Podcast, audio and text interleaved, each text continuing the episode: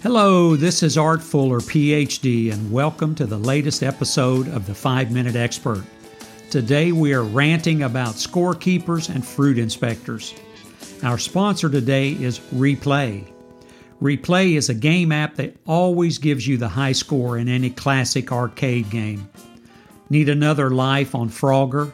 Replay gets it for you. Need more time on Space Invaders? Replay can handle that too. Need extra barrels on Donkey Kong to pummel Jumpman? You gotta get replay. Well, what are we talking about when we say scorekeepers versus fruit inspectors? A scorekeeper is someone who keeps the score during any contest or game. Theoretically, scorekeepers are important because they tell us who's winning the game. Okay, well then, what's a fruit inspector? A fruit inspector is someone who inspects fruit. They determine, using their own judgment, whether a piece of fruit is ripe or rotten.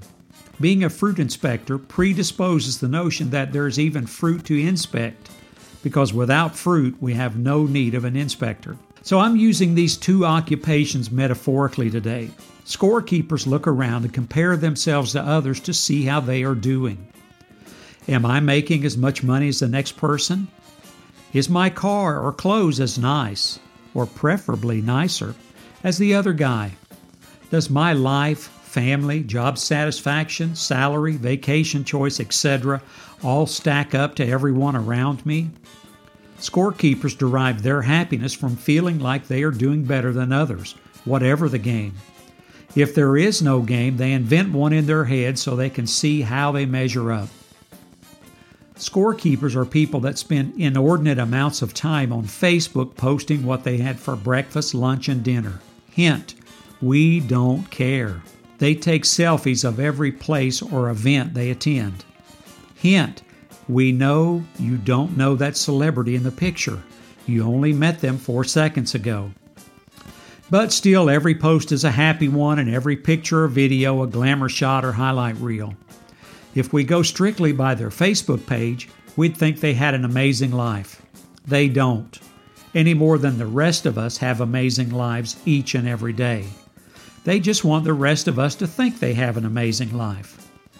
No, they don't post how they just got dumped by their girlfriend or boyfriend, or how their car broke down and they had to call a tow truck to come pick them up, or how they snagged their $500 dress on a nail, or how their kid got sick and threw up all over them yesterday. No, those things are the stuff real life is made of. Don't get me wrong. Life is amazing and exciting. Any day above ground is a good one. But every day is not amazing and exciting. Some days are sad or boring or tedious.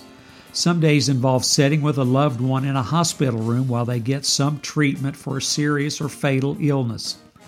So if you have scorekeeper tendencies, just stop it. Quit being so phony. Quit pretending like every day is a holiday and you're having lunch at a five star restaurant when you're actually eating at McDonald's.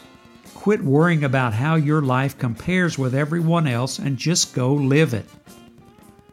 Fruit inspectors, on the other hand, in a metaphorical sense, go around judging and evaluating everybody.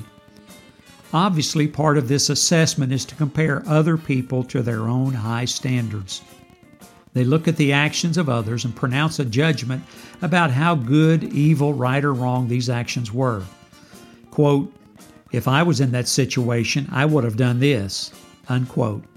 Or passing a judgment by saying, quote, they should have known better before they went and did that stupid thing they did, unquote.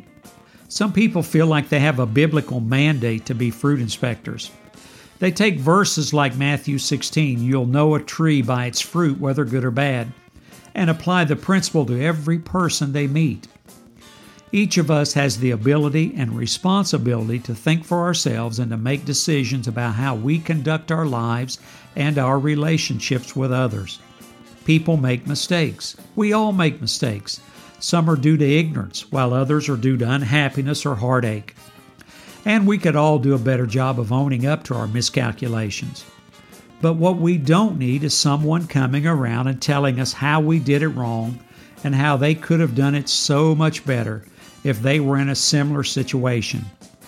And for the record, Jesus was talking about evaluating false teachers in Matthew 7, not handing out licenses for people to go around sanctimoniously judging every action and behavior of others. So if you're a fruit inspector, get over yourself. The quicker, the better. So, in a theoretical cage match, who would win, a scorekeeper or a fruit inspector? Well, I personally think it's a toss up. Neither really wins, although scorekeepers may have a psychological edge because in their mind, they are always winners. Larry, tell me you have something interesting from the peanut gallery today. Shiguru from Tokyo, Arkansas emailed us to say, I am addicted to Facebook. I post things every hour, on the hour, every day. I do look at what others post, not really because I'm interested, but because I want to make sure that what I post is more interesting. I'm definitely counting the likes for each item I post. It's very depressing if I don't get a lot of likes. Occasionally, this makes me feel suicidal. In reality, my life is trivial, sad, and dull. But as far as social media is concerned, I have the world by the tail and I'm yanking it for all it's worth. Note, please don't reveal my name over the air. I wouldn't want anyone to know how hopeless and shallow I am.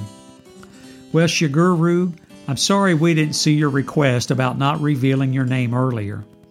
But in your favor, the five minute expert audience is one of compassion filled persons who will gladly laugh at you, not with you. Thanks for sharing your story. Well, folks, that's all we have time for today. Tell one person about the podcast. You'll feel better about yourself for doing it.